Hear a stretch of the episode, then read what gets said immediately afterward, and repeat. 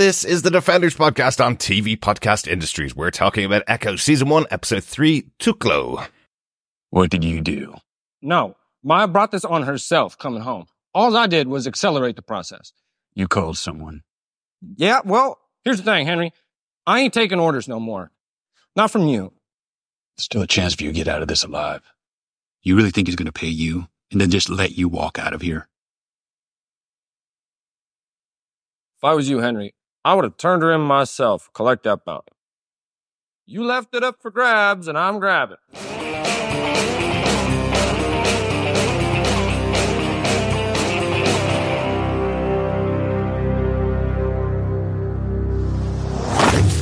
Welcome back, fellow Defenders, to the Defenders podcast on TV Podcast Industries. We're halfway through Echo Season 1, talking about Episode 3, Tuklo. I'm one of your hosts, Derek.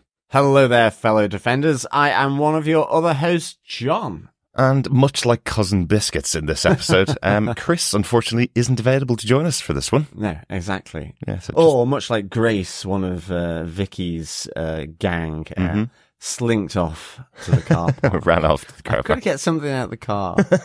Very smart way of getting out of uh, that situation, wasn't it? exactly. uh, I did like that. Yeah, it's quite cool, quite cool. Uh, yeah, but of course, we're going to talk about the third episode of Echo in full spoiler filled detail. I hope you're watching along with us uh, as we go through the season of Echo in a weekly podcast. Uh, we know it was all released on the uh, 12th of January, but uh, a lot more, a lot more fun to talk about these on a weekly basis, isn't it? Exactly. And better for all time management. Well, definitely, definitely. Certainly uh, good to sort of roll with this and uh, do it one week at a time. Exactly, exactly. It feels like, uh, as we as we said before, like the way we started doing Daredevil and Jessica Jones and Luke Cage and Iron Fist and Defenders, all those Netflix shows back in the day that all got released in one day, and we uh, spent seven or eight weeks going through uh, episodes that everybody'd seen in one day when they binged them.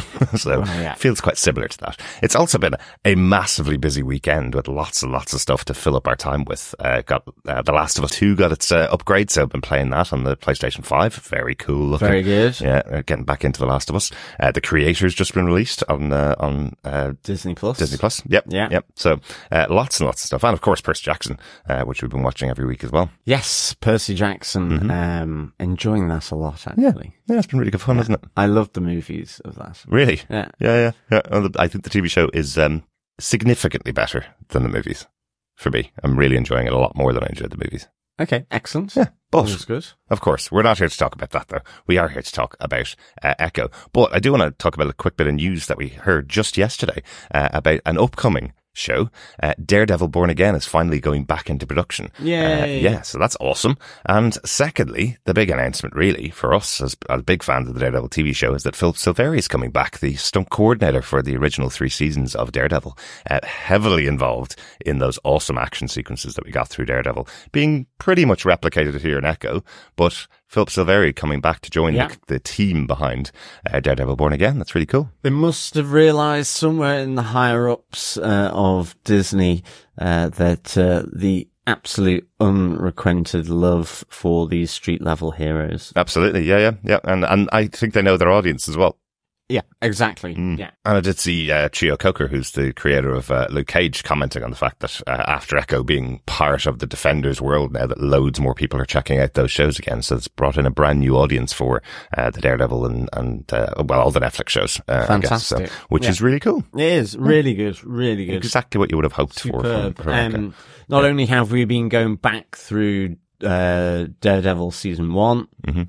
but also we started on uh, Jessica Jones season one, and you just realize how good, um, you know, the principal casting for these shows, like Krysten Ritter is excellent, Mm-hmm. So as well as David Tennant then Oh. as Kilgrave. Just a fantastic kind of um, creepiness to that first season. Yeah, absolutely. And I forgot um, how much balls it took for him to use the David Tennant Doctor accent, the Doctor Who accent Yeah. that he used for that as the evil villain Kilgrave in that show. He's so good, but the minute you hear that voice, you're going, hang on a second, is the TARDIS somewhere near here?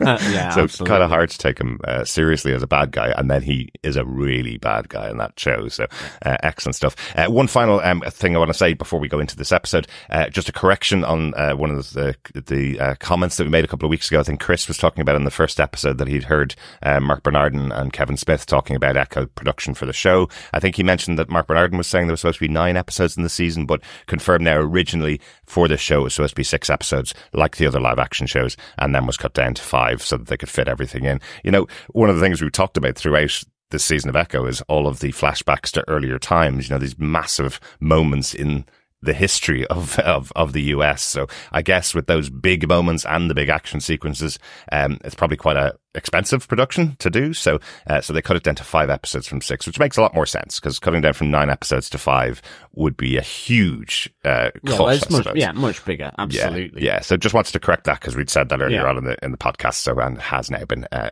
been confirmed. Uh, also, there, the making of, um, Echo coming out on the 31st of January, um, which will be available on Disney Plus as well, which I'm looking forward to seeing because, uh, again, um, the scale, I suppose, of the show and, and, uh, those historical moments, uh, really want to delve deep into that. So I hope the, the documentary that they do for that's going to be really good. No, exactly, exactly. Uh, first off, before we get into our episode details and, of course, our spoiler filled discussion for Echo episode three, Tuklo, if you're new to uh, TV podcast industries or the Defenders podcast, please mm-hmm. pop on over to our website at tvpodcastindustries.com where you can subscribe to any podcast player of your choice. Mm-hmm. Uh, we are also over on Facebook at facebook.com forward slash groups forward slash TV podcast industries. Yes, and for the feedback on all things to do with Echo mm-hmm. uh, for each uh, of the episodes, please send your emails to feedback at tvpodcastindustries.com. Absolutely. We want to hear your thoughts, especially if you're, if you're new to TV podcast industries. Well, welcome to our 10th anniversary year. Uh, we should say that to anybody well, who's listening yeah. Uh, for the first time to, to Echo. Uh, lots and lots of podcasts available over on tvpodcastindustries.com, including, as I mentioned earlier on, all of the Netflix shows, uh, which we covered as they were coming out at the time. Uh, but John, let's get into our discussion about this episode of Echo. Yeah, Derek, what are some of the episode details? Who gave us what, when, where, how, and why? Well, of course, the character of Echo was created by David Mack and Joe Quesada. Uh, the head writer for the show is Marion Dayre. Uh, the teleplay for this episode was was written by Marion Dayre and Ken Kristensen, who we mentioned on a previous episode. Uh, the story for this episode was written by Ken Kristensen, Jason Gavin, and Shoshannah Stern. Uh, Jason Gavin was nominated for multiple times at the WGA Awards for his work on Friday Night Lights, and also wrote on Roswell, New Mexico, and Dark Winds as well. We mentioned Dark Winds uh, as there was another writer on that show uh, earlier on in the season as well. Yeah, absolutely. Yeah. I think I had a few dark winds as well last night after the curry.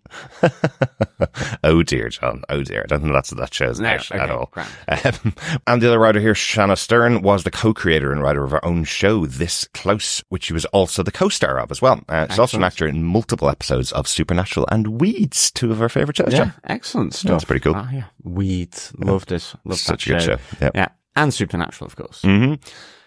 And this episode was directed by Catriona McKenzie. Catriona is an Indigenous Australian director with tons of TV credits for shows including The Walking Dead, Supernatural, oh, yeah. and Mythic Quest. Uh, she's directing an episode in season four of The Boys as well, one of the other biggest shows we have on TV podcast industries. Excellent. Uh, welcome, Catriona, to The Boys. Absolutely. Yes, yeah, looking forward to some ultra violence uh, in the boys as well. Given this episode, Catriona's obviously got a handle on uh, on doing violent uh, uh fighting sequences. Yeah. So uh, probably see a bit more of that in the boys. Uh, season four coming later this year as well. Yeah, cool. Yeah.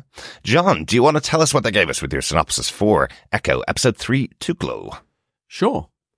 In the late 1800s, Tuklo practices shooting with her father, one of the light horsemen. Despite wanting to be a light horseman, her father forbids this because she is a woman. Tuklo's father rides out to confront some local criminals while Tuklo braids her hair like a Choctaw warrior. She receives a vision of Chafa and Lowak and her hands begin to glow. The criminals ambush Tuklo's father, but she hears the attack and r- arrives in time to save him and his group of light horsemen. Skully is visited by Chula, who encourages her to reach out to Maya so that she doesn't lose her granddaughter. Elsewhere in Tamaha, Maya receives a sudden vision and warning from Chafa, Lowak, and Tuklo, but is ambushed and captured by Vickie. Vickie and his associates Bridgitte and Grace hold both Maya and Henry hostage at Henry's bowling alley, having tipped off Zane about Maya's location. As they wait to hand Maya over to Zane and retrieve the bounty reward, they also have to subdue and capture Bonnie after she shows up to ask Henry about the rumors uh, that Maya has returned home. Bonnie is held with Maya, and the two of them awkwardly confront each other's absence from their lives as they seek an escape plan from their predicament. Zane arrives for Maya, betraying and killing Vickie. Before he's able to get hold of Maya, she escapes and attacks Zane's men, but fails to get the upper hand as Zane threatens Bonnie and Henry. As he holds Maya at gunpoint, preparing to shoot her and Henry, he receives a phone call, prompting Zane and his men to leave.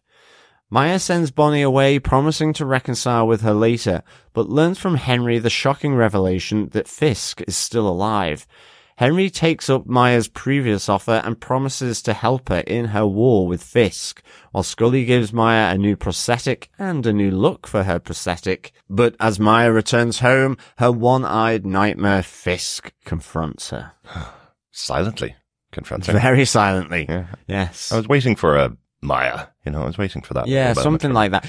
But I also felt like th- that moment of all things, that kind of, you know, that traditional standoff in a Mhm. western, Yep. uh, you know, silent but deadly Mhm. kind of thing. Yeah. And I think sort of the bookend with the silent film opening, Absolutely. kind of interesting. Yeah, so I like, sense. I, I understood why, you know, in these moments or decisions Mhm. of should he say something here or, or not, I can see why they went with, or a choice was made, whether it was the actor Mhm. or the writer or, you know, whatever, um, that they would go with the silent, uh, but deadly, uh, treatment. You Yeah. know, the unspoken threat. here. Absolutely, and I, I think I suppose that that works really well for Echo as well because the show has used silence and noise uh, in various ways throughout the show. Uh, so I think that makes sense. A good one, John. Um, let's get into our top five fight points for the episode, our big moments uh, from the episode. Uh, overall, though, must say this is one of my favorite episodes of the show so far. It's been really, really good. In fact, it might be my favorite. Uh, I know good, episode yeah. one had the big moments where we got the return of Daredevil, we got Kingpin in there, so there's a big showy uh, moments. But I think this episode, there's lots going on. There's lots of stuff with the characters. Um, love the opening and uh, and loved uh, the massive fight sequence uh, in the episode as well. So I think overall, uh, this has been my favorite so far. Yeah, no, I really enjoyed this uh, episode as well. It, it felt really good. Mhm. Um, so yeah, no, I think that, I think so far this series has been really solid. Really I've good, really, really enjoyed it. Yeah, Yeah. yeah. But shall we get on to our fight point number one? Absolutely. Tuklo and the Light Horseman. Yeah, I thought this was a really, really interesting opening. Not just because it reveals another ancestor, but because of the way it was put together. You know, Yeah. in the la- in the last two episodes, we've had the ancestor of of Chafa and of Lowak, um, and we've seen their introductions kind of filmed as if we're following the characters, I suppose. Whereas here, while we're still following the character, we're seeing it as if it's being uh, sho- shown through a 1950s silent movie or a 1940s silent movie Yeah. um, which was a really interesting choice. And it made me really think about the difference in cinema over the course of the last hundred years. You know, cinema started out obviously as a, as a silent medium where, um, images projected on screen, you had the dialogue showing up, um, only in text, and then you had a piano playing over the back for the audience to just get the excitement of the uh, of the movie. Um, which is really interesting when you think about the fact that Echo is is hearing impaired. You know that she's that she's a deaf character, and she would have been able to enjoy a movie like this back in the twenties and thirties. Whereas now everything is around the dialogue, right? So, Yeah. uh, and most movies aren't subtitles unless you go to specific showings in the cinema. So, uh, what a difference that is, and what a great choice to make here to do it as a silent movie uh, all the way through to the end, uh, where we have the reveal of Tuklo being a very powerful um, warrior, Choctaw warrior, and the silence is broken by her father as she frees them from um, from the the surprise attack. Effectively, he breaks it with the cheer, effectively um, announcing her as a, a Choctaw warrior. Is what it came across to me as. I love Yeah. that it was silent all the way up to that point when you hear the war cry. Yeah, no, absolutely. I, I think you're right. I think having this moment of, um, you know, the medium through which we watch, um, because cinema back in, in, you know, the, the late 19th century Mhm. was the, the TV room. It was the living room for people. People had to go out to see these. They didn't have home television. So it was the television of its time. Absolutely. People went to see and get news from it. Mhm. Um, and as well as movies. And so, you know, having it done in the black and white silent format is, A, because it's of that time, but Yeah. also it just links in so well to the fact that, the, you know, the lead character here is deaf Mm-hmm. a- and needs to sign, has to deal with, uh, you know, written word on screen Yeah. as well. So I thought this was really well done. And Yeah. as you say, then it being broken with sound Mm-hmm. by the arrival of, of Tuklo, um, here.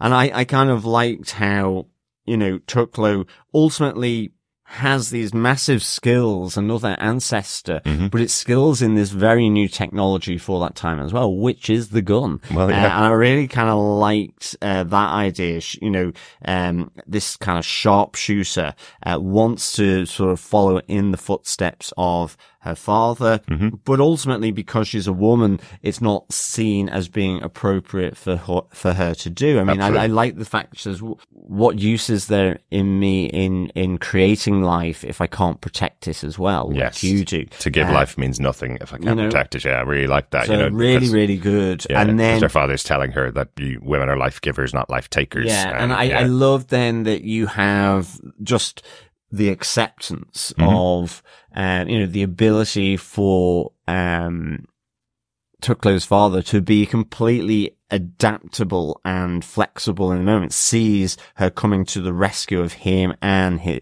his other, uh, band of light horsemen in this ambush, you Yeah. know, after being ambushed and, um, d- gives the war cry uh, to to as you say. I think that's good. I hadn't really thought of it, Mm. but it, it makes sense because she's also braided her hair. We see Yes, that, yeah. um, so that she becomes um, a Choctaw warrior. He says that the braids are just for the warriors. And effectively, you also see the line from her where she's saying, "Well, if they won't accept me as I am, they'll see me as I am." As she braids her hair like Yeah. Choctaw Warriors, it's really cool. Um, and, and you know, one other thing about about this scene as well. Um, I think we mentioned in the synopsis that she hears the attack. She doesn't. She gets the warning.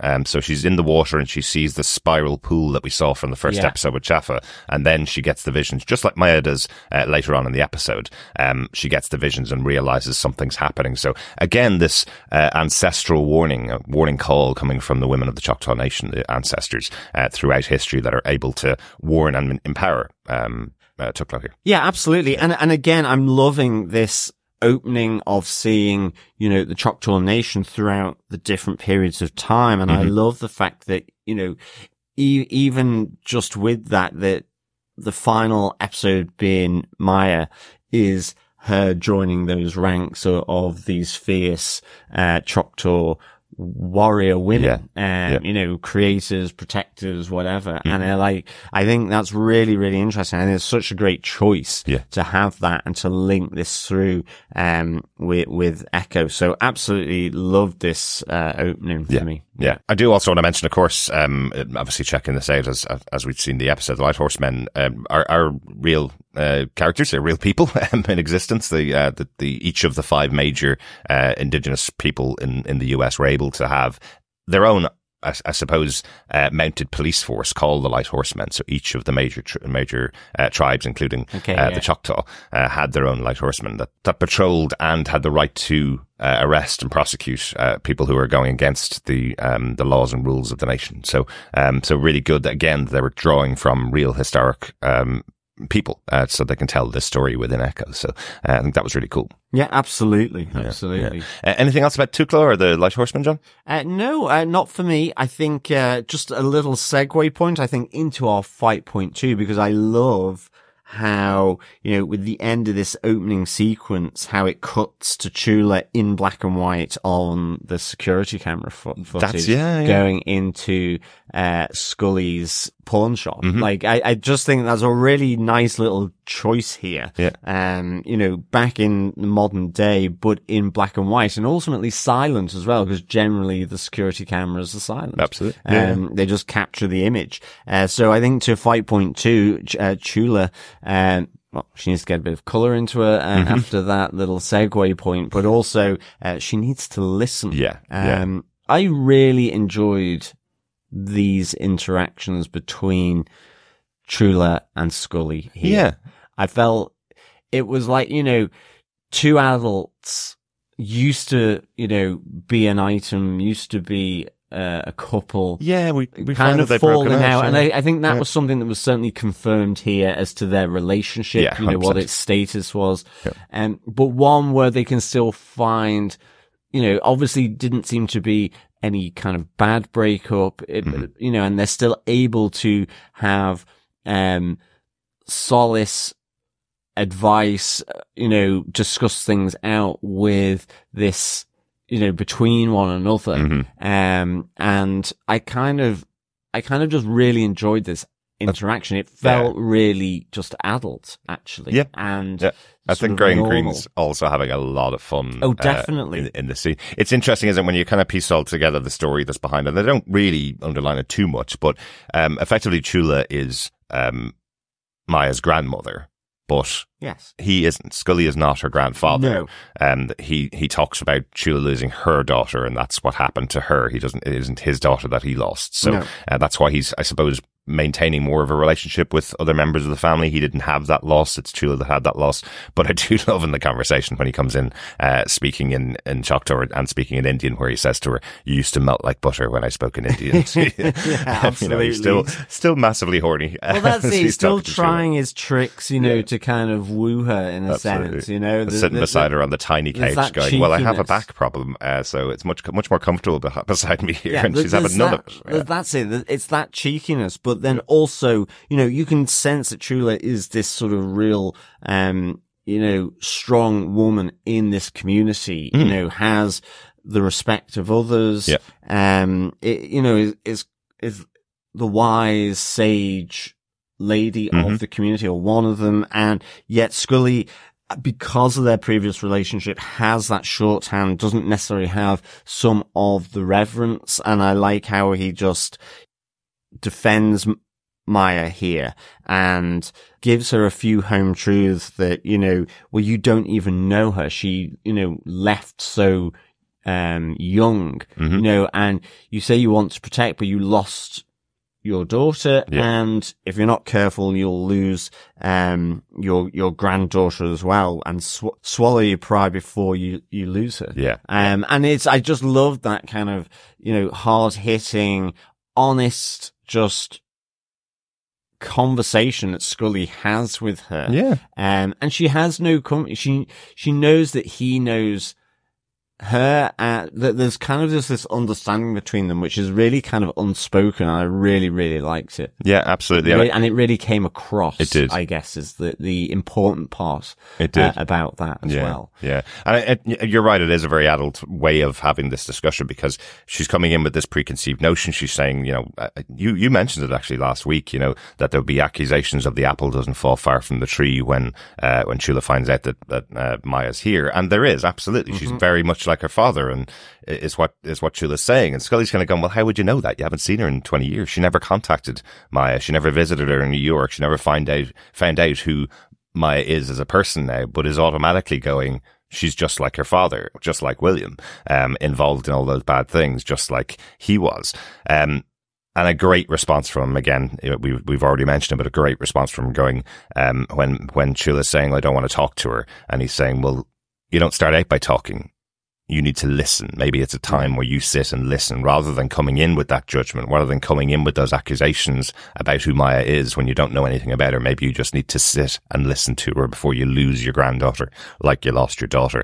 Uh, I thought that was really, really good. Yeah. No, I, exactly. It was just superb. Yeah. Um, I, I loved how this kind of played through really. Mhm. Um, and, uh, we'll see if she, she takes, you know, her old flames, uh, advice really. Yeah, yeah, exactly. Uh, one other little tiny connection there. We said biscuits isn't in this episode, uh, which you know is a bit of a shame because I really do like biscuits. But uh, confirmation of what happened to his PlayStation uh, is in here. Um, nobody bought it from him. Uh, he put it into the pawn shop Yeah. uh, and got hundred dollars for it, which is quite impressive for That a PlayStation pretty 4, impressive. Isn't it? Yeah. Since the PlayStation Five is out, you'd expect uh, to get a bit less money for your uh, for your PlayStation, especially in a pawn shop. So, uh, so well done. He did get some of the money up. Well, he can Uh, always get it back if he goes back with the hundred. Exactly. Yeah, So if he makes his money back, he also doesn't lose his PlayStation. that's true. That's true. Smart biscuits. Exactly, exactly. Let's go on to fight point number three. Um, we'd mentioned earlier on a little bit about about Maya being captured, but really let's talk about everything that comes here from that point where uh, Maya's on her walk uh, near the lake in in uh, Tamaha. Um, and she gets that moment of flashes from the past, from the ancestors. We saw that she can kind of call upon them uh, in the last episode where she was using the gun. She's kind of calling upon her ancestors to guide the uh, to guide her shooting and getting that connection. Yeah, but I don't here. think it's purposeful. It, Mm. it, it's not something I feel she understands how it's happening yet. Not just, yet, just because the expression Yeah. on Maya's face when it happens, it's almost like a a shock, and Mhm. as you say, it brings her a skill set, uh, Mm-hmm. a warning, or some insight that is needed at that moment. Yeah. Um, but th- I don't get the sense that there's any control to it from Maya's side at the Mm, moment. Not just yet. Not just yet, Not at exactly. this. Not at this very moment. But I do love this warning vision. Um, you know, as you have each of the uh, the ancestors that we've seen so far looking directly into the camera, looking directly at Yeah. uh, Maya, basically, and telling her to run, telling her to get out of there. Basically, uh, I thought that was really cool. It's Just a little too late. Yeah. Because they're on her as it finishes. Exactly, exactly. But it does feel a little bit like Spidey Sense to me. It feels Yeah. a little bit like uh, the Peter Tingle, as it's jokingly called in the MCU. But Yeah. um, where there's a moment where she's being told something bad's about to happen. She doesn't know what it is. She's being told to run, get out of there. But Well, it is, it it- is a little too late. But she, it does get a little warning here. Yeah, well, I, and I think importantly, it's that you get the, you know, the flashes of Chafa, uh, Lowak and Tuklo, uh, here, but you get the woodpecker, which is the Yes. warning. And again, maybe Maya hasn't seen that, so she's like going, what the hell is the woodpecker about? Exactly. As they chloroform Yeah. her kind of thing. I'm guessing it was chloroform. I think or, so. or I think something so. like that to, Yeah. to, to knock her out, you know? So, Yeah. um, that's where I feel she's still kind of on this learning path to understand what these visions, um, are. Yeah, yeah, because we saw the woodpecker back in episode one. If in Yeah. case you don't remember, that's when the, the woodpecker we saw land outside the house of uh, Chula's daughter, Maya's mother, um, as a warning that something was about to happen, Yeah. and that's where uh, that's where she dies, and, and Maya loses her leg. So this is a, a a thread that's running through the episode, not only the ancestors, but also this uh, spirit animal almost that's Yeah. uh, that's giving this guidance, giving this warning uh, to her. But uh, she is taken in by uh, the opportunist uh, Vickie. Um, I do like uh, later on in the episode as Henry called as Henry calls out how unusual this is. The guy that cleans the bowling shoes is the guy that's turned us in, and uh, almost we almost died at his hands because he's working for me. Um, you know, so he's a Yeah. very much an opportunist here and gets his own henchwomen. Uh, yeah, and but I mean, ultimately, it's not going to play out well as we'll come to. But I mean, I I love the fact that you know, it it seems like he's just tied up Henry because he has to, because he's using his roller rink and his facilities in order to sort of do the trade after he's captured uh, Maya. Yeah. And I love that we then get the interruption of Bonnie Mhm. um, here, and I like how Uncle Henry is kind of warning her through sort of different signs Brilliant. using his Yeah. his hand. Really, really good. But I think what's really good here is as you know, Vickie is getting more and more agitated, waiting for Zane to arrive to Mm-hmm. to sort of make this trade of the bounty for for Maya.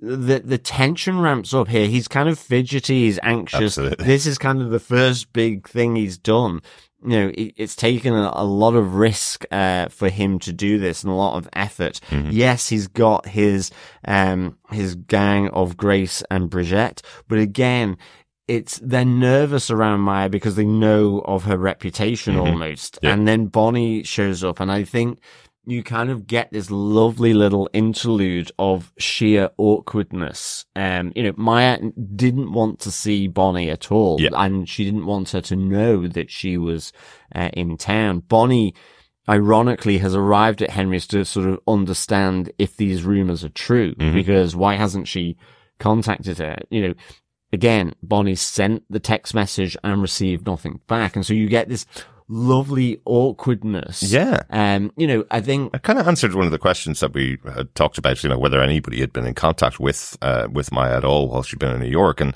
um, it, it sounds from what Bonnie's saying that Bonnie has always tried to stay Yeah. in contact with her, has Exactly. emailed her, sent letters to her, sent texts to her constantly. And Maya's the one that didn't contact her. Whereas in the other side, as we talked about a moment ago, Chula never got in contact with her granddaughter. So, uh, Maya talking about, you know, well, well you know, people just grow apart as as you grow up. And Bonnie's kind of going, yeah, but we didn't grow apart. You just didn't contact me, and I contacted you constantly. We saw even up to the point where her father died. Bonnie was still sending text messages to her. So that's a good 18 years with no response from Maya to Bonnie, you know? So she did try. Yeah, absolutely. And I, that's what this awkwardness, you know, that these two, in a sense, birds of a feather, but just haven't uh, spoken to one another are captured and put in the same room. You know, everything that Maya didn't want to happen has happened. Bonnie has got her moment to mm-hmm. actually you know, in a sense, interrogate uh, Maya about what is has happened mm-hmm. over this the, this period where contact has been lost. It's not even growing apart because they've not been growing together or growing up together. Mm-hmm. They've simply um, moved apart because of a lack of contact and distance. Yeah. Um, despite all of Bonnie's best efforts. And I think the other side of it is then like the soundscape that they introduce into these scenes is mm. really, really good. I actually really enjoyed it because it's a bit more subtle than say the fight scene, yeah. um, that we saw in episode one, uh, because it, it's that movement of Bonnie coming in, Maya not hearing that she's coming. Yeah. She, she's, she's sort of strapped up mm. and is facing away from the door. And it, it, it's the visual cue yeah. of and the look from Maya as she realizes that Bonnie's here, yeah. and then it coming into sound, and then it moving back into the signing, and yeah. just have that conversation. And you know, I thought that was really, really well done, was, and, and. I, I think that it flows through this whole piece where she's locked in this store cupboard with Bonnie, mm-hmm. and she's you know using the internal window to see where I think it's Bridgitte is mm-hmm. who's guarding the door. Yeah. And again, just the way the noises then coming from the room, because, you know, in a sense, Maya doesn't know the level of noise that's happening. Well, exactly. But it absolutely adds to the tension for Vickie, yeah. Grace and Bridgitte and puts them further on edge because it's like, what's you doing? You know, and yeah. it, it's a really nice sequence I find yeah. here. Yeah, I really liked it too. And, and even the moment at the start when, uh, when Maya is in the roller rink and tied upside down with the glitter ball overhead, you know, it looks like a real comic book moment. It's one of those ones where it's completely impractical and practical that she'd be tied upside down to the glitter ball. But you see her upside down. You see, um, Vickie and and uh, Bridgitte and um, Grace coming towards her in complete silence, but they're arguing already. That's what you can tell from uh, from what's going on. So almost gives Maya an in from the start. Yeah. Gets her to understand that these guys aren't the best criminals in the world. Gets her to understand that there is a little tension between them already. So, uh, so she can pick them apart yeah. uh, as as the episode goes on. I thought that was a nice a nice little added touch there. Um, and then they make their break for it. So, um, very quickly, Maya gets out of uh, of being tied up. She uh, she has the um, the awesome uh, boot knife, as we've seen in many many movies yeah. now, as the boot knife that she uses to cut off her uh, her um, shackles, I guess, yeah. and then releases Bonnie. They have that conversation, and then when everybody comes in to investigate the noise that Maya's making, uh, she punches Bonnie in the face, um, kind of to say you shouldn't put the two of us in the same room together. So Bonnie is able to get out of the room while while uh, Maya's left behind to yeah. a team the hell out of us. I was going to say that I had that in my notes. It was like, mm, uh, you know, Maya a teaming the makeshift weapon, mm-hmm. um, or, or MacGyvering it. I mean, yes. you know, there's a real heavy influence I feel here, and whether it's conscious or not, mm. of just that MacGyver A team element here yeah. of um, both Maya but also Skully being hugely resourceful mm-hmm.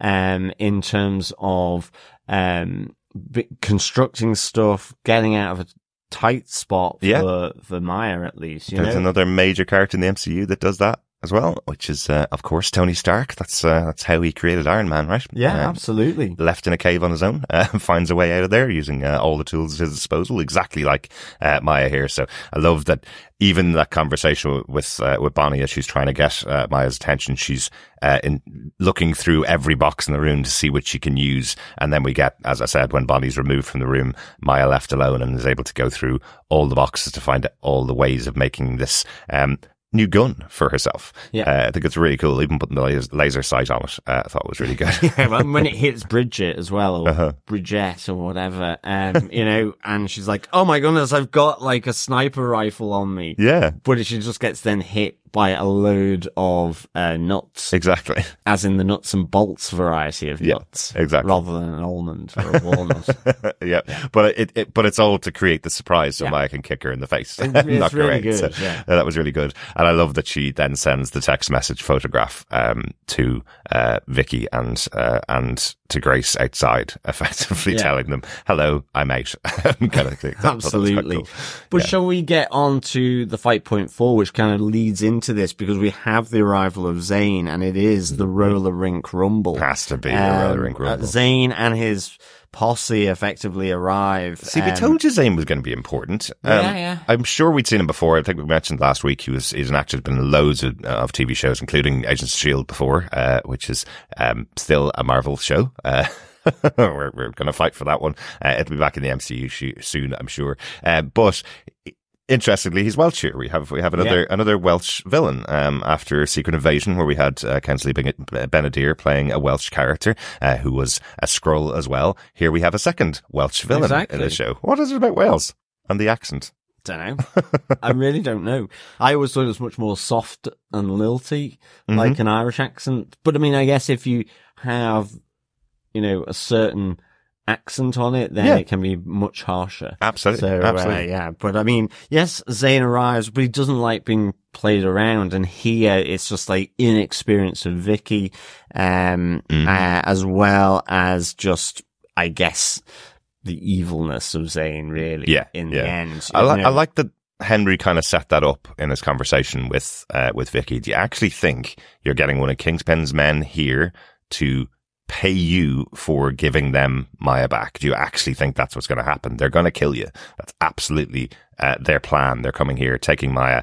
And you're getting nothing out of this situation. And Vickie's kind of going, well, I, I- I'll get a higher position. I don't want to have any more orders from you any, anymore. You know, I'm like, this guy is like low level tried to take a shot and completely missed here. He thinks he's got a royal flush, and Mm. in the end, he just has five separate cards. Exactly. You know, Yeah, that, like that sounds like it's from experience of your poker it, it is, it yeah. is, yeah. It, it's kind of like he thinks he is the kingpin, Mhm. at least of Tamaha. Yeah. and it's you know the big boys from New York are coming down, Mhm. and you know, yes, they still may be relatively low on the Fisk organization, but they're higher than he is, you know, and it's like, I, I, yeah, I mean, and to be honest, just the fact that in the end, you know, Vickie is betrayed by, well, Bridgitte has been kind of taken out by Maya because of all the, the nuts to the chest and stomach. Mhm. Um, And the Grace kick to the face. and the kick to the face, yes. Yes. um, you know, so she's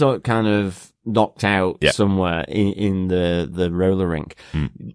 Grace has the foresight to realize the gravity of the situation when Zane and his men come in Mhm. and goes, Oh, I just need to get something from the car. I need to go check something out. Yeah. Yeah. Which is exactly what I would do Uh-huh. if I was even allowed. But they do let her go. You know, this is like, she is not important. Yeah. Um, and, you know, Vickie is suddenly left there on his own. Mhm. It's kind of like, you know, it's the emperor with no clothes. It's suddenly his nakedness and Mhm. isolation is revealed. Absolutely. You know, if they had done some kind of artistic touch of having just a single spotlight on him Yeah. uh, from the roller rink, Yeah. uh, it would have made sense uh, because in the end, his death is not anything that is, um, you know, he's running for his life Yeah. in his final moments. And it's actually when the lights do go down and you see Bonnie witnessing, I guess, the,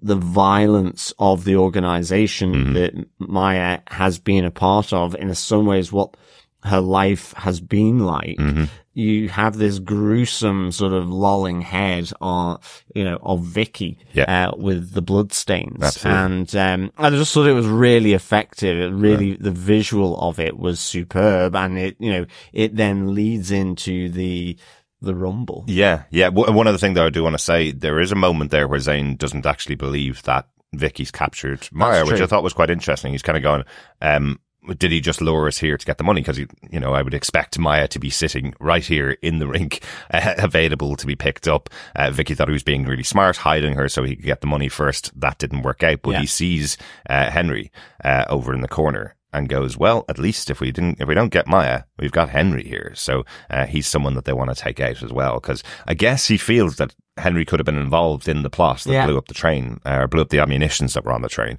Uh, I guess he feels at least we've got Henry here. Um, but then the lights go out, and then the epic white noise of Rob Zombie uh, comes out to uh, disorient everybody that's in there. Uh, Oh, which I thought was quite absolutely. cool. And what a great way to use again everything you have available. You know, it's something that that that was done uh, with great gusto in, in the Daredevil Daredevil uh, TV show where. You're in an environment and they use everything in the environment as part of the fight. Here, the whole fight doesn't start out in the roller rink. It starts out in the uh, laser tag arena. Yeah, so yeah. already an arena set up for people with guns to walk around and find uh, find their enemies uh, hidden in different places. And Maya uses all that to, completely to her advantage. She's turned out the lights. The whole place is uh, is steeped in red with this really really loud. Uh, metal song playing over the top. Dragula. I love, yeah, I mean, this fight scene is great Mhm. because, you know, as Maya sort of wades her way through Zane's men, uh, with the power of Tuklo's aim, Mhm. and, and, you know, the sharpshooter, um, and I love how that flashes in Yeah. to, yeah, Like she shoots guns the of sounds of Dragula Yeah. uh, playing through as she, as you say, she makes her way from the the laser tag Uh-huh. uh, game uh, through uh, the arcade games Yeah, and through a on- wall as yeah, well. through a wall. You know, you name it. Make America Skate Again is uh, is broken through. Yeah. Absolutely, and I, I just really, really thought, and again, another superb fight sequence here. I thought this was really good, and you know what, what I liked more about it the, second and third time I watched the episode. Um, we'd seen her fight in episode one, as we said. That was her first moment where Yeah. she was uh, aligning with Kingpin's troops, and she was definitely capable uh, back then of fighting. We've seen the training that she's had, years and years of training uh, in boxing and and uh, and kickboxing. Um, but here you see a much more experienced fighter. Um, the way that she's throwing those punches and kicks at Zane's men looks really proficient. Like I must say, um, Alaqua Cox must have been in training for months to get these fight sequences right. She really has a strong power to her in these fights. I thought it was really well choreographed. Great job. No, definitely, definitely. And it, it doesn't harm when you literally have sharpshooter abilities. I mean, that Well, that moment too, where yeah. she, you know, takes three of Zane's men's out on the roller rink floor Mhm. with, with the handgun that she's taken off another one. Yeah. So it's that combination as well of, you know, her fighting, using her leg, Mhm. using the guns that she's picking up along the way and brawling as well. You know, the, the arcade, uh, part of this feels much more brawly in Mhm. some parts of it. Um, and it, it was just really, really good. Yeah, yeah, it was cool. And I guess underlying again that Maya's not uh, a hero within the MCU. She definitely kills a couple of the guys Oh there. yeah. yeah. She, It's not. she kills pretty much most of them. Mm, yeah, there, Um, there are a few honest. still left at the end, but she does take out quite a few of them um, as, as she goes Yeah, through but- it. But and it's definitely is- killing. yeah, so, oh, definitely. Un- unlike Yeah. the normal Marvel uh, TV shows where it's a punch to the face and they get knocked out and stay knocked yeah. out, she's definitely killing them. So. Definitely.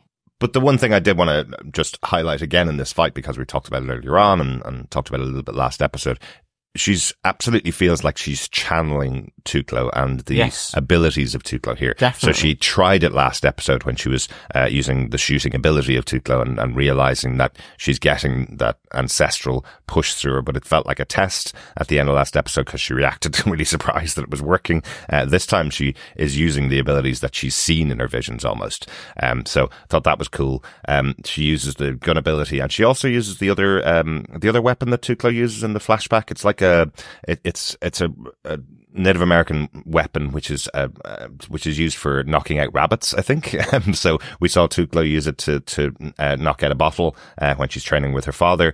Um, and we see Echo doing the same thing. We see Maya doing the same thing here, where she's throwing a ball at three of the guys' heads to knock them out. Yes, so, uh, so. I thought that was quite cool that she's that she's channeling each of those abilities here. And I kind of hope that this is what we'll see um, when we get to the final episode of the season. That she's calling on each of the abilities of her By ancestors. our powers Yeah. Exactly. Yeah, exactly. absolutely. But ultimately here, they bring out Bonnie Mm. and Henry is there as well at gunpoint. Yeah. And that makes Maya stand down effectively. Exactly. Um, you know, she is there then captured by Zane, Mm-hmm. has the gun to her head, but Zane is called off Yes, by a is. phone call. Yeah, Um, in a New you York know, minute. Who is in town? Question mark. Mm. I wonder. Yeah, I think uh, I think I think we all know, Yeah. uh, for sure. But I think it's you know it's kind of what flows from suddenly realizing that um okay, someone has called this off. You know, yeah. uh, But it's the phone call. It's the New York Minute by the Eagles is the is the um the sound that Zane's got on his phone indicating this is a phone call from Kingpin. This is a phone call from New York, effectively. Yeah. So the minute I heard that uh, the music playing, I'm going, oh, okay. So Kingpin's calling uh, this to be stood down. no, absolutely. But it is that Maya doesn't believe that it is Fisk until Yeah, yeah. Henry um reveals that he's still alive, and she's Yeah. like, "Yeah, but I shot him in the In eye." In the face. Yeah. you know? Yeah. Um, and so, you know, w- this then, you know, you can see the terror here. Um, but the other side of it is in this moment, even though he knows Fisk is still alive, that he takes up Maya's offer from, uh, episode one to stand with her Mm-hmm. in this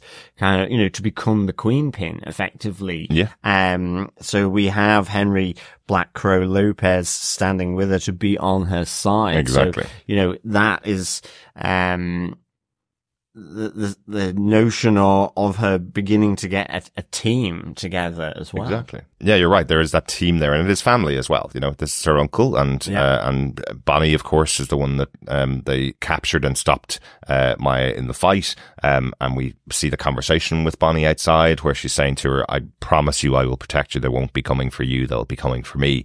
Um, so there's that connection Yeah. there uh, with with Maya. Um, Let's move on to our final fight point because obviously Fisk, Fisk returning is the big moment at the end of the episode, but there's a bit that leads up to it, um, where, which kind of leads out of, of the Roller Rink Rumble, um, which is Maya finding her home here in, in Tamaha. Um, Yeah. having Henry say that he's going to support her and join with her, having Bonnie there and Maya telling her she'll protect her at all costs, that she promises to protect her. That's the family connection that we have. We also have, um, Skully, her, her, um, Yeah. their grandmother's former partner coming in and giving her her new leg, which is another familial conne- connection here in uh. Really interestingly, not, not only has he provided her with this cool new leg uh, to her specifications because he's awesome, uh, he also gives her the Bit, bit of bling. yeah, as a bit of well. bling because she's in New York. She's got to show off, right? Yeah. She's got to show that she's a, a Choctaw warrior to everybody in New York. Exactly. So he's created this panel that goes in the front of her uh, of her leg, which has the Choctaw warrior emblem, um, so that she can show off. I, I I like the little banter here between the two of them as well. Um, I you do. know. and uh, as well, Skully picks up around, you know, trying to get her to see Chula. Um, so I love the fact here that Skully, not only is he, you know, this hugely sort of, uh, sort of talented kind of manufacturer in Mm-hmm. terms of making this prosthetic, but he's kind of that peacemaker, that, you know, the enabler of family peace in a sense, trying to get to talk sense into each and every one of them whilst getting them to talk to one another. Um, you know, as he says, we, we all wish we did things differently Exactly. in some cases. So Yeah. again, it's just, I love that being pulled through from his earlier discussion from Chula. You know, he's not having a go at Chula. He's trying to just get her, trying to enable her to see past her pride, her stubbornness, Exactly. to speak to, um, to Maya, but also realizing that it flows both ways, Mhm. you know, Yeah. and that equally Maya needs to be sort of encouraged here. So Yeah. th- this is just really good. Absolutely, and, and and it does feel like those types of family separations where Maya's just going, "Oh well, she wouldn't want to talk to me," you know. Um, or she didn't come and see me. You know, Yeah. it, it's that kind of almost playground. Yeah, but she didn't um, come and see me, and she wouldn't want to talk to me. That's Yeah. why I'm not going to her. Is kind of the is kind of the point Yeah. of the conversation. So really like that, but uh, I I do like as uh, as um, Skully's saying, you know, you have to look good, you have to uh, show off that you're uh, a warrior in New York. Yeah. and she kind of goes, yeah, and if I don't like it, I can always pull my pants down over the top of it. well. So thought that was really good. Uh, and then we have her on her motorbike going through uh, Tamaha, and I feel there is a real connecting moment moment there with Maya as she's seeing uh, her former hometown where she lived uh, before she moved to New York. She's kind of getting those connections as she goes through this uh, this ride through the Yeah. through the town. It feeling more a bit more like home to her. You know, as she said the whole time, she's only here on business. She was only here to do um to do a specific mission, Yeah. and then she was going to leave. And I feel like she's starting to connect back with the town as she reconnects with her family, uh, who are there as well. Yeah, definitely. Yeah, yeah. And then the final moment um, we have is Fisk returning. Um, right there on her property, knows exactly where she is. Um, and we get this, yeah, again, wordless Fisk, him not saying anything to her. But I presume it was him on the phone, so I don't think the the bullet to the face uh, caused him to lose his voice or anything. Um, I don't, I don't feel like Fisk is uh, going to be entirely wordless for the show. I feel like he was the one that was on the phone to Zane, or well, maybe it was one of his, uh, one of his. It could have been Wesley's handlers. replacement. Wesley, Wesley's Um, replacement, no, or the Wesley. replacement of the replacement for Wesley, I, I Yeah. think, because I think the uh, replacement's dead as well. But, um, but yeah, so I, I there there is that moment, and I must say everything is on the face of Alaqua Cox here, Yeah. as as Maya seeing uh seeing Wilson Fisk in her garden. She just has that absolutely fuming anger that he's there. She put a bullet in his head, thinking that's going to take the guy out, and here he is back again in her home. Through the softest part of his head, through the eyeball. Mm. Yeah. know? Yeah. You know, as I say, I just like this kind of feeling of this Western standoff in Mhm. a sense. Um, although, you know, uh, with Kingpin having a patch over his eye, it might become more pirate-like as we move through. But, uh, so I, I just, yeah, again, great finish, uh, to sort of, you know, uh, springboard it to episode four. Absolutely, absolutely. I will say though, I know that pirates have co-opted the uh, the the eye patch, but there were definitely lots of villains in westerns that had eye patches as well. So, so I can see them taking it back for the westerns. Yeah. yeah. Good stuff. So an intriguing end to the episode, as I say. Uh, looking forward to the fourth episode of the show and seeing uh, how the standoff uh, goes between uh, Maya and and Wilson Fisk. Uh, any other notes? Anything else we haven't mentioned on the episode, John? Uh, no, uh, don't have any notes from my side. Good stuff then. Well, with our wrap up for the episode, John, do you defend Echo episode three Tuklo? I absolutely do. Um, I give this four and a half a glitterball gauze out of five. um, yeah, I just really enjoyed the flow through, uh, this. Uh, again, absolutely loving Skully, uh, and his interaction as the, you know, the, the peacemaker here, this kind of this central figure that actually everyone seems to want to come to. Yeah. Chula, Biscuits, Maya, Bonnie, Yeah. you know, to steal a little bit from Spider Man, he is the guy in the chair for, for Echo at the moment. Yeah, He's the he- one yeah, that she's going to, to to get her cool uh, new tools. Right? Exactly. So, yeah. Uh, really, really enjoyed, um, Skully in this. Hmm. Love, uh, Tuklo, this, this silent movie brought to life the new skill, the new power, Hmm. um, that Tuklo brings to Echo through these visions. Um, again, the roller rink, uh, rumble was Mhm. superb. A great fight sequence. I kind of thought Vickie just was played so well here. Absolutely. Um, and his ultimate demise is kind of fitting in a way. I know that sounds harsh, Mm. but it's just like really, really good. Um, and of course having Kingpin return.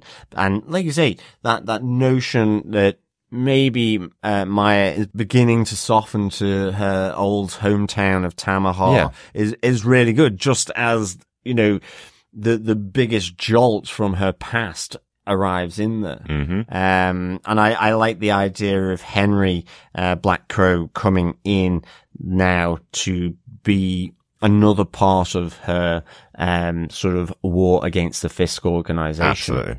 Absolutely. So yeah, absolutely. Uh, four and a half glitterball gauze out of five for me. Excellent. Excellent. Derek, do you defend this episode of Echo? Yes, I absolutely do. As I said, I think this is probably my favorite um, episode so far. Again, the opening in uh, in black and white and silence, uh, like a silent movie playing out until uh, that uh, that war cry uh, welcoming Tuklo almost into the uh, the light horsemen. I thought that was a brilliant opening, and the close on the other end of it, the brilliant roller rink rumble in the middle, but the close on the end of it as uh, Maya's traveling through Tamaha and. It, just the underlying music underneath that, I thought it was absolutely beautiful as uh, as the the whole uh, local Choctaw people are all together singing this this this um, amazing song as um, Maya's traveling around the city. I thought that was a really cool touch as well. Um, but overall, yeah, I think this is my favorite episode uh, of the season so far. So of course I defend it. Uh, really looking forward to the fourth episode of Echo. Yeah. Exactly. Oh. Good stuff. Yeah, let's go for a drink, John. Yes, let us go to the bar quiz. Uh, fellow quizzers, fellow defenders, welcome back. We are on to question three for ec- the Echo bar quiz. So let us kick off with question three. What is the name of the arcade game that Maya gets smashed into and almost grabbed as she fights with Zane's men at Henry's roller rink? Oh, very good, very good. Put a little clue in the question. I like it. I like it. Um, yes, so that's the third question in our five question uh, pub quiz or bar quiz. Uh, all you need to do is put together the answers to all five questions. Email us into feedback at tvpodcastindustries.com at the end of the season, and you could be in with a chance of getting your hands on some Echo goodies. John, do you want to remind them of the question for this week episode? Certainly. Here we go. What is the name of the arcade game that Maya gets smashed into and almost grabbed as she fights with Zane's men at Henry's roller rink? Great stuff. If you missed any of the questions so far, they are on the previous podcasts or pop on over to our website at tvpodcastindustries.com. Click on the pub quizzes button on the main screen and you'll get uh, the questions as they come out each week. Uh, great stuff. Let's find out what our fellow defenders had to say. Uh, first up, we got an email in from Coffee and Vodka who says, Greetings, fellow laser tagging defenders. Now, this episode brought me back to the good old days. Throw in some minor cursing, a bit more blood, a compound fracture or two, and a smidge more pathos, and you'd expect to hear the Netflix tone before the title screen. Speaking of, I love the cold open and title theme. Only knowing what I do of Echo from her early appearances in Daredevil comics, how much of her origin have they changed? A wonderful battle to Dragula, friends more or less reunited, more granny, and the return of the king pin. Who could ask for anything more? Five ball bearing blasted basic bitches, sepia shaded sharpshooters, and gobsmacked mobsters out of five. Peace and take care. Coffee and vodka. Fantastic stuff, coffee and vodka. Yeah, I must say I am not entirely sure to what extent they are, you know, playing with adapting the the echo origins or powers or um story Hmm. of her origin from from Daredevil at all to be honest. They are changing quite a bit. They are changing quite a bit. The the um, connection, I suppose, just having Matt Murdock at the in the first episode. That's the, the that's the connection, I suppose. Just a kind of a reference that that Echo started out in Daredevil comics, but um, it is quite different from from the origin story, and they are um, connecting it much more into the Choctaw Nation. So so this idea of the ancestral Echo, I guess, uh, bring bring on exactly. her powers, not something I've uh, I've read so far in what I've read of, of Echo, but again, not hugely versed in the Echo character. Uh, what we mentioned before is that um, in comic book, she's able to echo what she's seeing in front of her, the, the fighting style of other people around her, which is quite different to what we're seeing here in the show. She's uh, taking the ancestral uh, abilities and uh, transferring them to herself almost uh, at what we're seeing so far, at least. So quite quite different, uh, but I think a really good approach if you're if you're going to be translating this to uh, this to to the screen for for TV, um, having those uh, connections to the Choctaw Nation, I think has been really interesting. Isn't Yeah. it? No, absolutely. Great stuff. Thanks, Coffee and Vodka. Cheers. Thanks, Coffee and Vodka. Uh, over on our Facebook group, uh, some feedback. First up from Harvey Lucas, who says, I loved, loved, loved our history lesson this episode. I'm also glad we spent another episode with the tribe. The Dragula fight scene was perfect too. Mm-hmm. They also did something you rarely see in film or television. There's a conversation between Skully and Chula.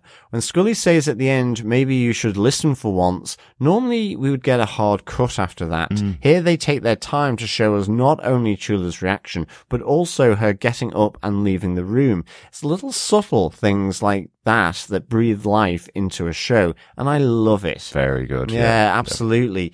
Um, I, I think you're so right. I think there's, you know, these little subtle things, uh, and I, I, I think it's, you know, maybe in some ways it was a bit like the original Daredevil that that you, you're dealing with uh, a character who is blind in Daredevil with echo someone who is deaf, Mm-hmm. it forces you to consider how you represent that through the lens. You know, Mm-hmm. Yeah. whe- whether it is um, blurring things or Mm. whether it is through the soundscape that's happening Yeah. um, or lack of it, you know, the absence, that sort of, you know, that, that hole of sound, Mm-hmm. and that absence of sound. And I think, um, you know, that probably, you know, gets the, the juices flowing to say, well, why don't we linger on this moment? Yeah. Um, and I think that's also down to the fact that, you know, Skully and Chula here is just so good. It is. um, Graham Greene and Tantoo Cardinal are just wonderful together. Really in terms of what you pick up from their expressions, their little nods and so on, their Yeah. winks. And I think it's really, really good. Yeah. Yeah, but it, but it's also more adult filmmaking. You know, this is Yeah. a show aimed at, at at a more adult audience. This is the kind of thing you would see in a proper dramatic movie. You know, in the past, comic book movies specifically going back to the nineties and and noughties and and up until uh, up until now, the tradition would be edit it down, fast cut it, make sure everything is like is barreling along at a pace. Yeah. Don't have character moments. You know, having a character moment, seeing Chula have that reaction, having her think about what's just been said to her is a much more real life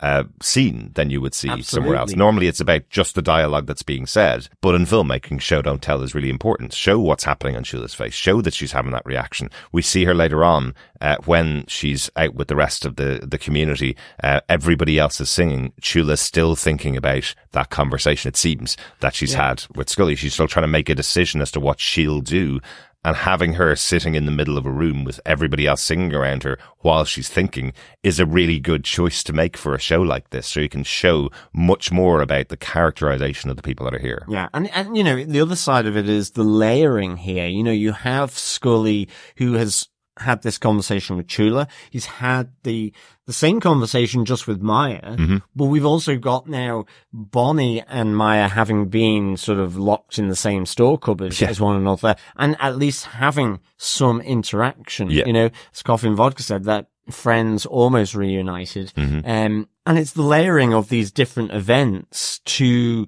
there possibly being some reconciliation, uh, at least at a family level. Um, you know, because Chula will certainly be fine with speaking with Bonnie. And Yeah. so Bonnie's perspective comes into, so, uh, you know, all these connections I think are just layered wonderfully. Yeah, absolutely. Uh, I think in the same way of layering sort of the ancestral echo, as you say, with Chafa, uh, Lowak, and now Tuklo, Mm-hmm. you know? So, yeah, I'm, uh, totally, uh, there with you, uh, Harvey. Yeah, absolutely. Thanks, Harvey. Uh, we also got some feedback in from Michael Booth who says, cool opening. Almost feels like a link back to WandaVision, using a TV slash movie style of the past to tell the narrative in style as much as action. Yeah, absolutely. Mm, yeah, good, good note. Uh, the show is moving far slower than I expected, though. Three fifths of the way through, and so far, Maya has blown up a building and fought a bunch of guys in a bowling alley. Either the next two episodes are going to take us on an interesting, hopefully twisty journey, or I'm a little worried this show will feel like it's gone nowhere. Um, I guess time will tell on that, Michael. We haven't actually watched the other two episodes yet, so uh, so don't know just yet. But I'm really enjoying this this Yeah, yeah, uh, tale. Uh, I must say. Um, although I will, I, I, I do think it's interesting, isn't it? Because right now the big question is whether Chula and uh, and Maya are going to reconnect or whether they'll, whether they'll re- reunite. And I can't see Chula approving of Maya's plan to become Queenpin. Um, I No, can't see that she she would be very happy with her granddaughter uh, staying in the criminal community. So uh, so I wonder how that's gonna that's gonna play out. Uh, thanks, Michael, for your thoughts. Yeah, thanks, Michael. Moduline Vandenberg says, using the prosthesis as a way to express her tribe was absolutely awesome mm-hmm. and something that really touched something in me. As a mobility aid user, I try to use those to express myself, slowly making the shift from the boring aids we used in the past. Mm-hmm. Seeing her do the same was something that made me feel so seen and I absolutely loved it. As a mobility aid user, not an amputee, but I still feel very represented by Maya. For disability representation, I still take everything that I can get. We don't have that much choice. I'm really loving the show so far, but this really hit close to home. Very good. Uh, thanks, Marjoline. Um, that's really, really uh, great to hear. Yeah. yeah. I mean, it, it is one of those things when, I mean, again, even just the banter back because it's it's. I can imagine sort of adding something to give something so a medical device some personality Mm-hmm. Absolutely. or representation of the personality or something Yeah. of the person who's, who who needs it and, and wears it. Yeah, yeah, it's just it's it's really cool and it's and it's great to see. You know, as we said before, representation is really really important, and seeing it on screen, um, the the way it's being presented, you know, is really really good. Particularly in this show, they're doing a great job uh, overall. So, uh, really glad that you're finding uh, the the connection to this show, Marceline. And thanks so much for your feedback. And finally, we have some feedback in from Dr. Bob Phillips, who says, I'm really enjoying the different choices of storytelling technique to drop the ancestral hero that will echo through the episode. First, we had the fantastical plane. Second, the docudrama and this a 50s newsreel. Add to this Punisher level violence, the use of sound to disable and the twist of near execution when it looks like victory was near was brilliant. But will Kingpin ever speak? Will Bonnie bring an ambulance to a firefight? Who will the fourth ancestor be to help Maya out of her current pickle? And will they carry the emblem of the warrior which now embosses Maya's leg? Very good, Dr. Bob. Yeah, absolutely. Lots of questions. Lots of questions. Um, certainly, uh, Taloa, I think, is the name of the ancestor that will be helping, um, uh, Maya through, um, this sort of next stage of her predicament as she continues, uh, her battle with Fisk. Well, that is the name of the next episode, Exactly. definitely. I'm- so it's yeah. probably I'm being cheeky. Yeah, I, I wonder if uh, Taloa is just a really good negotiator, and suddenly May will be able to talk to Fisk and talk him down and take over his position. Yeah. Well- using the power of conversation. Absolutely. And, and also bringing an ambulance to a firefight. I mean, I did actually quite like the conversation of, you know, Barney saying, we need to call the police. Mm-hmm. And I was like, no, no, no, no, no, because otherwise heat's on me. And it's like, you know, I guess that's really problematic for a firefighter. Yeah. Um, there. So, uh, yeah, I kind of like, like, you saw that when moment. when she was able to get out when she was warned off the uh, the roller rink by Henry. She goes straight to her car and calls dispatch to try and get the police down, but is unfortunately brought back inside by Bridgitte or Grace. I can't Yeah. actually remember which uh, which one of the two it was that brought her inside, but uh, but she was stopped. But the first thing she thinks of doing, of course, is calling the police, exactly as I would assume. But hey, your best friend's a criminal, Yeah. so uh, going to be difficult. Great stuff. Thanks everybody. Thanks so much for your yeah. feedback. Thanks, Dr. Bob. We- and thanks everyone else for your feedback. Absolutely. We do love to hear your thoughts. There's still two more episodes of Echo to go. So if you have any thoughts on the series, you can email us to feedback at tvpodcastindustries.com or you can pop on over to our Facebook group at facebook.com slash groups slash TV podcast industries. There's a post up there for each of the episodes where you can leave your spoiler filled thoughts on there. Or you can follow us over on threads uh, as we make Twitter our X. You can still find us at TV podcast industries over on threads. Yes, and remember you can also support TV Podcast Industries by subscribing to tvpodcastindustries.com and leaving a review on your favored podcast catcher.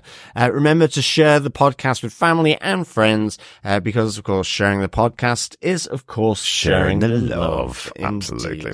You can also support us over on Patreon or buy me a coffee at patreon.com forward slash TV podcast industries or buymeacoffee.com forward slash TVPI. Absolutely. Thanks so much for joining us for our Echo episode three podcast on TV podcast industries. We will be back next week with episode four. Taloa.